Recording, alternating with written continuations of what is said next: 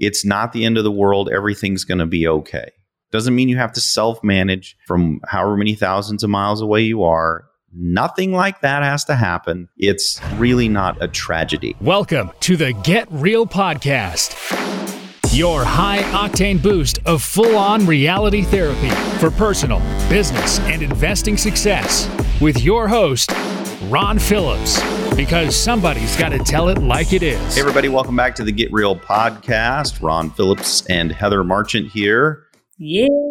Back after a week off. Accidental week off. Sorry about that. It was an accidental week off. Heather was gone. I recorded one. Everybody should know that the brains behind this whole thing is on Heather's side, because when I logged in as Heather, it just threw me on mute and unaware to me. I recorded an entire podcast with no sound.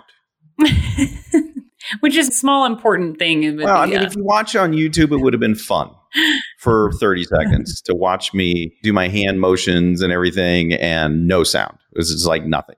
So yes. uh, anyway, I thought for sure it was done right because I can see this cool little green bar that's going up and down, but apparently it was on mute somehow. And so we called the company. We're like, find the audio file. It's in there somewhere. Nope, it's not there. So anyway, by the time we realized all that, well, there was nothing we could do. So anyway, sorry about that. No. But the good news is Heather's back. True. And if you missed us, you should tell us. Send us an email. I'd love to know if people noticed, because yeah, I had I mean, a couple text messages. Yeah, people did text like, hey, what happened? Usually we have some already in the can. Yeah. But it's vacation season. And for whatever reason, Heather and I have overlapped our vacations quite a bit. So we haven't had a whole lot of days to do extra yep. podcast. All of that is really to let you know that there's no excuse that we missed last week, but we're sorry that we did. Mm-hmm. And that we didn't mean to, because I did record one. It's just less effective without audio. Not our favorite. It is like a new goal, though, that we're going to make sure that we have content that we can kind of shuffle in there, because the tricky part is, is we love talking about current stuff. We like, yeah. hey, this article was just published today. Let's talk about it. And so it's kind of hard to have some extra episodes ready for you. So I kind of feel for the people who have actual shows, mm. like on a daily basis. They're literally producing content on a daily basis, talking about the current events. I don't know how they yeah, do that. That's so true. I don't know how in the world you could be strapped to a chair every single day and not be able to go anywhere. So yeah. Anyway, for what it's worth, we're sorry. We're going to make sure that doesn't happen. It's actually the first time in three years we've missed a week. I know. I think so. Yeah, I think so too. And anyway, crazy enough, we were just in the same location less than twenty-four hours ago, like twelve hours ago almost. I was yep. like, see you later, Ron. I said, gave a hug to Bobby Joe. So just got back from South Carolina. Flight landed three hours ago. So it's a good time. Haven't seen Heather for eight hours. I know. So it's been a long time. And anyway, we did uh, quarterly meetings for our company here, which if you're a business owner and you haven't done your quarterly meetings, the quarter is over. Yep. Effective today, you are officially late on your quarterly meetings, because the quarter is starts yeah. right now. Yeah. Pretty much. That's true. So get your planning done, people. Get your planning done. And we have been doing those remotely for what, Ron? Almost three years. I can't think the last time we met face-to-face for those. I'm sure it's we have. It's been a long but. time, but in person was a game changer. Oh. It's been a long time since we've done one in person. And well, we've done annual ones in person, but True. quarterly, it's been a long time since we've done one in person. Yep. Big difference. Big difference. Yeah. So highly encourage you to do that as well. Offsite. It was cool having everybody at my house. And we worked hard for the last two days. So yeah, literally, because Ron has a killer home gym, because those that listen religiously know that both of us really like to work out. So at one point or another, I'm sure we've both talked about a workout or some kind. But using the home gym, Ron has a Tonal, and I'm like still excited about that. It's been over a day. It's a pretty amazing piece of equipment. I have a full gym. I mean, Heather, now you've been here. It's pretty legit gym. It is legit. Super fun. Yeah, it's pretty cool. I keep finding other cool things that I need in my gym. Quote need, air quotes on the need in the gym, but it's my happy place. I go there every day, and it's where some of my best ideas come from.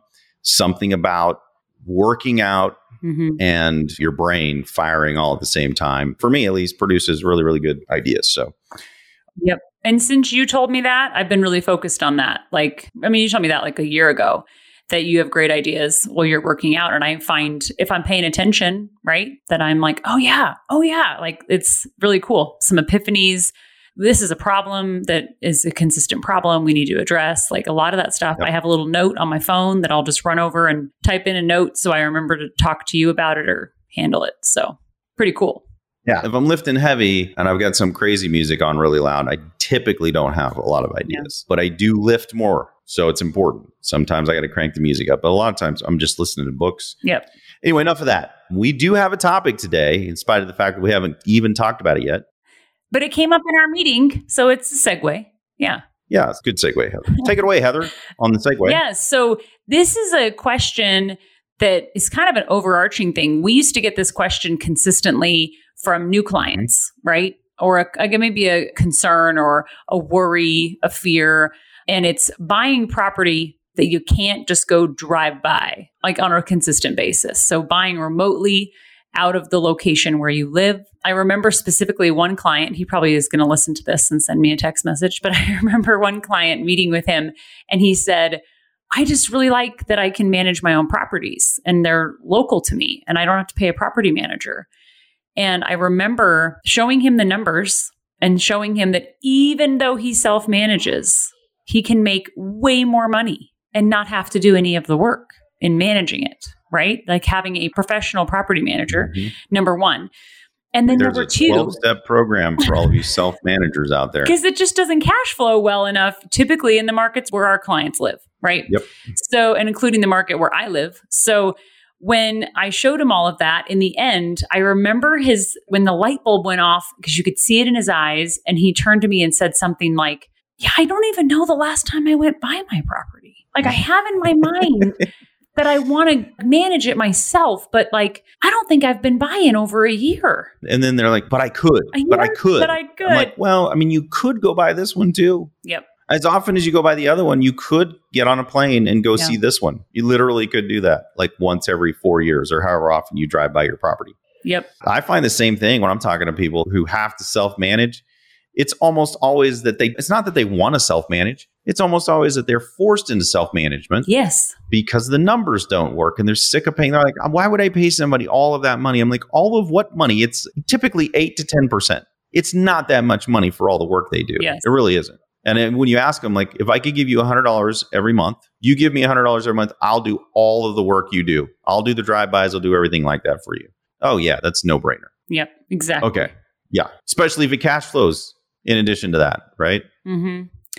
In fact, I bought a property and the seller, because he knows me well, just this year has been convincing me that I should self-manage because the tenant is so easy to work with, Heather. It's brand new construction. Like I'll handle some of the repairs because he knows me well. He's owned a management company before and it's killing me. It's been two months and I already texted him earlier this week and I said, I just need a property manager. I'm getting like Venmo here, Venmo there, and I have no tracking. I have no tax forms I'm going to have at the end of the year. And I'm like, this is not worth it. I'll pay the couple hundred bucks. I don't have to worry that I'm going to miss something. So yep, just not worth it to me. They're undervalued mm-hmm. in so many respects. Mm-hmm. But we've discussed that before. True. So we will not flog the horse today on under. Well, all I know is that there are some things that you need to know in buying remotely and some things that for me, I just don't have to stress about in buying remotely. And one of those is that property management piece, having professional property manager with, for us, we pre-negotiate all the terms. So the property management agreement is all pre-negotiated. Here's the other thing, Heather. Some people are like, well, what happens if the property management company is no good? Like, well, I mean, odds, odds are if you buy from us, they probably are pretty good. Yep. But, but, but, but, yep. Heather, over the years, we've been doing this for a long, long time. Over the years, we've had property management companies that were stellar. Yes. And turned to absolute dog crap. Yep. Over two, three, four years. Yeah. Five years. That happens. It happens. And it's not the end of the world. You just get another one. Yeah. I agree. Cut the cord quick, get another one. It's not the end of the world. Everything's going to be okay. Doesn't mean you have to self-manage from however many thousands of miles away you are. Nothing like that has to happen. It's really not a tragedy. And one bad experience doesn't mean that you have to jump ship on all your properties too. I've had a couple mm-hmm. clients just like, oh, I don't know, real estate's not for me, that kind of thing. And I'm going, man, it's not that bad. Glad I didn't quit back then when the going got tough. True, because that happens for sure. And then another couple things that really helped me in buying remotely is good home inspector. Having a home inspector go out, look at the property, look at all the major mechanicals, the major expenses. So I know the condition of the home, know what I'm getting into. That's super helpful. In fact, I just had a call today with Nationwide Home Inspection Company, and it was really, really helpful to say, okay, here's all the things. And I didn't realize how many things there are that we pre-negotiate and set up. So that the home inspectors... It's a lot. Yes. The home inspectors do a good job. And we make this so easy for people. Yeah. And because of that, and because we don't really talk about any of the stuff that happens behind the scenes, mm-hmm. people don't realize what all goes into this. And people don't realize what goes into rehabbing the properties. It's hilarious sometimes. We'll get people, they'll look up a tax record, house was purchased for one hundred thousand dollars and they're selling it for one hundred fifty thousand dollars. Yeah. And they're like, what the hell? Somebody's going to make fifty thousand dollars and everybody going, yeah. well, no, not True. Exactly. And God bless them if they do, so long as you get a good deal. Difference doesn't make. But they didn't. They did a whole bunch of work to that property too. And you can generally get the scope of work that they did. And it's a lot. It's a lot people are doing yeah. to a house that needed a bunch of work that we don't have to do when we buy the properties and you don't have to do when you buy the properties. Yeah. Same Agreed. Thing. It makes all world of difference. And then I mean, one thing that drives me crazy is when inspectors kind of insert their own opinion. I mean, they can. So you have to have an inspector who's going to do a good job without throwing in there like, this is a major problem and evaluate with a third party and all this stuff when we get to the bottom of it and it's really not a big deal. So having someone that has just sticking to the facts and not inserting their yeah. opinion as an inspector. It's also really important that you understand where you're buying. Yeah. For instance, if you're buying in Alabama and they say that the crawl space has moisture, no crap. Yeah. Everywhere in Alabama has moisture. Yeah. Literally everywhere. I don't know if you've ever been to Alabama before, but when you step off the plane, moisture. Yeah. You you will feel like you're swimming through the airport. It's a humid place, like Charleston here where I'm at. If you have a crawl space, there will be humidity in it. Yep. Promise. I promise. Unless the whole thing is encapsulated and you've got a dehumidifier under your house, which is wildly expensive for the price point that we usually sell, it is going to have humidity under there. Yep. And so if it's in your inspection report, you just expect that it's going to be in your inspection report if you're in a humid climate. And there's a whole host of things that are kind of like that. And then throughout the inspection reports, one of the things that's really comical to me is that the inspectors through the entire report do C Y A. That's true. There's all these C Y A comments in there. Yep. And I mean, most of them have nothing whatsoever to do with something that needs to be repaired. It's just a C Y A. I'm not a licensed H V A C person, so you should get somebody to come out here and inspect the H V A C system. I've seen that on new H V A C systems. Like the scope yeah, just says like, brand new on, H V A C. Man, the and they're like, oh, new. You should have this evaluated by a qualified H V A C technician. Right. Agreed. I think having a good inspector that's reputable is super important. We tell our clients like, hey, we have one that we've vetted and we use, and you're welcome to use your own as well. There's no have to use ours. Because just going on Google and finding a home inspector, having some home inspections that have been done and then owners owning those homes for a little while, that's, we'll drop a home inspector if we start seeing some consistencies that things appear. I mean, we don't, no way to really know, but things appear of, to have been missed. So we're like, well, it's and here's the other thing from out of state. When we moved here to Charleston, I flew in for the inspection. I'm not sure what I was thinking. I mean, I think I want to just come see the house and check it out yeah. without having realtors around and stuff. Right. But I was with the inspector for maybe like ten minutes and then he was off doing his thing. I never saw the inspector again. Like I got the report days and days later when I was back home. There was really no reason for me to be there. None. I mean, I got to see the house again, which was kind of cool. And then I got the report, and it was a lengthy report, had a bunch of stuff in it that he found. We negotiated those, some of the things on, not all of them, because some of them were stupid, but a lot of the stuff on there, I think Windows was a big deal and something else. And so we negotiated that with the seller. And then we moved in, and guess what? We found a whole bunch of other yeah. crap that he missed. Yeah. yeah. Same here. You can get pissed about it, but no one is going to find all the stuff wrong with your house. Nobody. Nobody is going to find it all. And I guarantee you, Heather, if I'd have called another inspector yeah. and had him go out there, he would have missed some of the things the first inspector found and found some things that the first inspector didn't find. Yep. I guarantee it. one hundred percent. It's not a foolproof thing. Yeah. I agree. And it's funny you say that, because I am remembering, I mean, this was just man, November last year that we bought the house I'm in right now. And I came to meet with the inspector, and you're right. He's like, yeah, here's this and here's that. I'll have this all in my report, but I'll just show you while you're here. And then you'll get pictures of what I showed you. I don't know. It is funny to think back where I'm like, yeah, I didn't really, it was more for me to be like, oh, I went there. It was nothing changed, because I was present with the inspector. Not a thing. As a matter of fact, this is going to take me several hours, so you can hang out if you want. And I was like, yeah, oh, I'm same. out. He goes, you can come when I'm done. And I'm like, yeah, but for what? Like, exactly. What's going to happen? You're going to show me something that's going to be in the report. I don't need to see it. Exactly. And that's kind of the thing that everybody needs to understand when you're buying out of state. You're going to get an inspection report. They're going to send it to you, and your inspection report is going to have a bunch of crap on it. Mm-hmm. I mean, that that's literally, you're paying an inspector to go find yes. all of the stuff wrong. Minuscule crap, big crap, all of it is going to be on the inspection report, right? Yep. And that's not the end of the world. Yeah, true.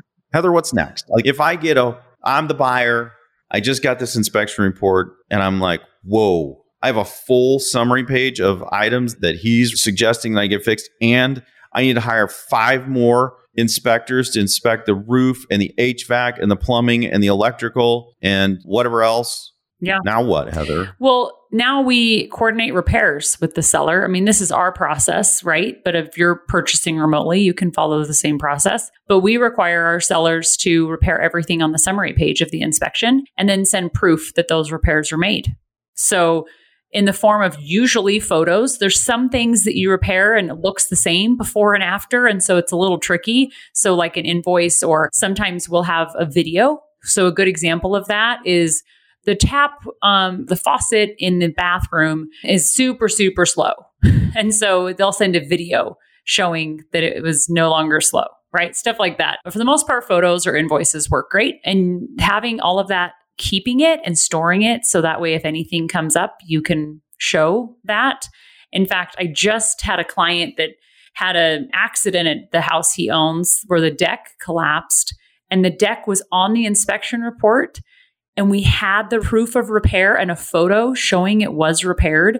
And I was able to send that to the insurance adjuster. I mean, it was a game changer for him. So keeping that stuff is helpful. Having your inspection report from when you purchased, super helpful. So keeping a record is good. I just can't state it enough that the inspectors are not infallible. Yep. Neither are the appraisers. Nobody is infallible here. I'll give you a perfect example. When we were selling the same house I was just telling you about, I was there when the inspector came.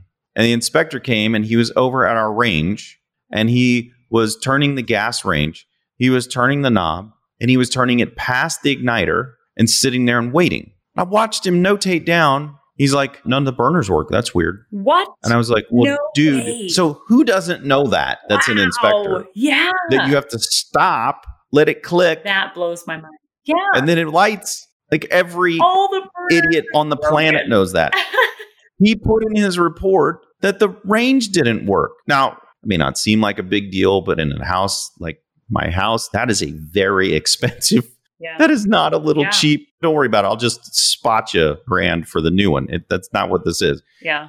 And he just didn't do it right. I went over there while he was writing out the report, and I was like, dude, you just like this. And it lit fine. Oh, what'd you do there? I'm like, well, you stop on the freaking, this is not that complicated. So yes. I'll just say it again. Like, you're going to get an inspection report. It's going to have a whole bunch of crap. We negotiate getting that stuff fixed. So it was like, in my case, if that had actually made the report and they were trying to negotiate with me, I'd be like, bring your happy butts over here.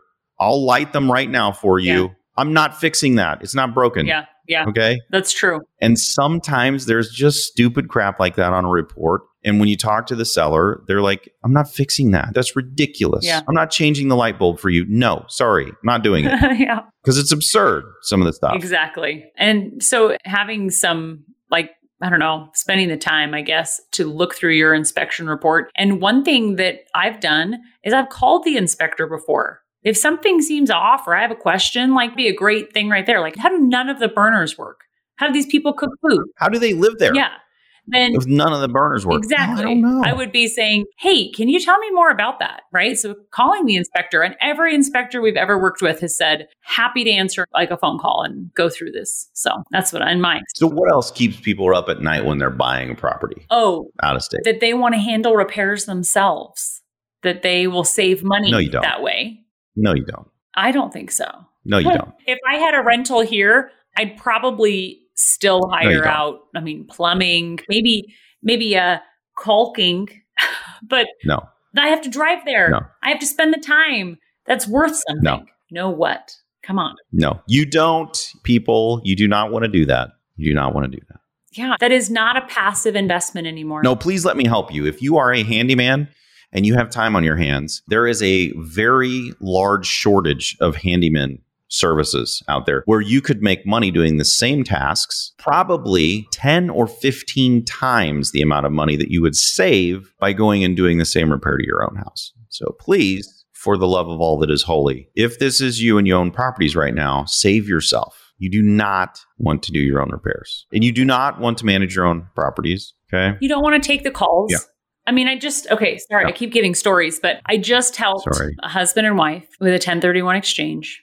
They managed property where they live, and the... You're welcome. I know.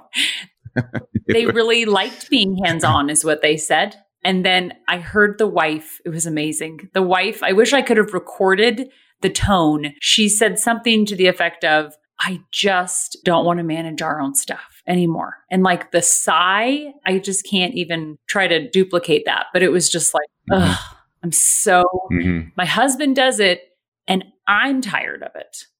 And she said, I don't want to do that anymore. I had to remind her of that probably four times because it went back to the same things we talked about. Oh, property manager, it's more expensive. We can save money self-managing. Maybe we'll buy where we live. And I said, do you remember the tone that you had and your level of exhaustion just yesterday? Oh my gosh. And look, this is a mental issue.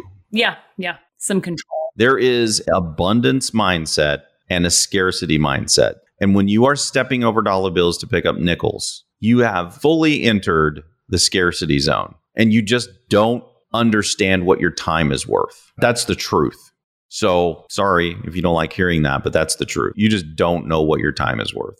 Yeah. If you still want to do all of that crap. Yep. In addition, what are we doing all of this for anyway? Hopefully it's like someday to not have to do anything. And if you don't want to, but specifically to do the things that you want to do. Yes. I highly doubt yeah. that high on anybody's list is going over because somebody clogged the toilet and unclogging a toilet. I highly doubt that that is on your bucket list. Yep. So if it's not on your bucket list, as Kenny Chesney would say, you change the B to an F and you just stop it. Yeah. Make a different list. Yeah. Right? Yeah. Put all that stuff on the other list, the B to an F list, and then you keep your bucket list, right? Yeah. Mm-hmm. I mean, if I had a stock, I wouldn't be trying to save a few nickels here or there to go into the company. Heather, we should fly out and visit with the C E O. Right? Or go repair the toilets so that it saves that company money. At the companies. So yes. Your stock is worth a little bit more money. Yes. I mean, it's the same type of mentality of like, if I could just save a few nickels, you know, but... I think let's do it. If I owned any stock. I'm so all in in real estate. I don't even own any stock. But it's just that it's passive. It's an investment. You're also, I mean, we haven't even talked about this, but you're helping to grow those people that are managing the asset for you. It allows someone to have an income and you don't have to do it. So I'm belaboring this and I know it. Well, we've talked about this in other podcasts. Yes. It just kind of was bled into this one because yes. I just can't understand why anyone would opt to yeah. manage properties, yeah. unless you're trying to turn it into a business and run it really, really well. And then still, God bless those people, because I've done that and it sucks.